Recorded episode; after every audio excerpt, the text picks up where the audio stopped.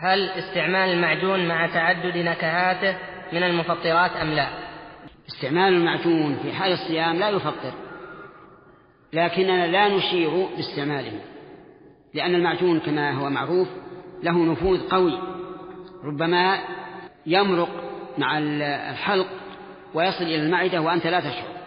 وإذا كان النبي صلى الله عليه وعلى آله وسلم قال للقيط بن صبرة بالغ في الاستنشاق إلا أن تكون صائما مخافة أن يمرق الماء إلى بطنه فهذا مثله لا نشير على أحد باستعمال المعجون وهو صائم والحمد لله الأمر واسع.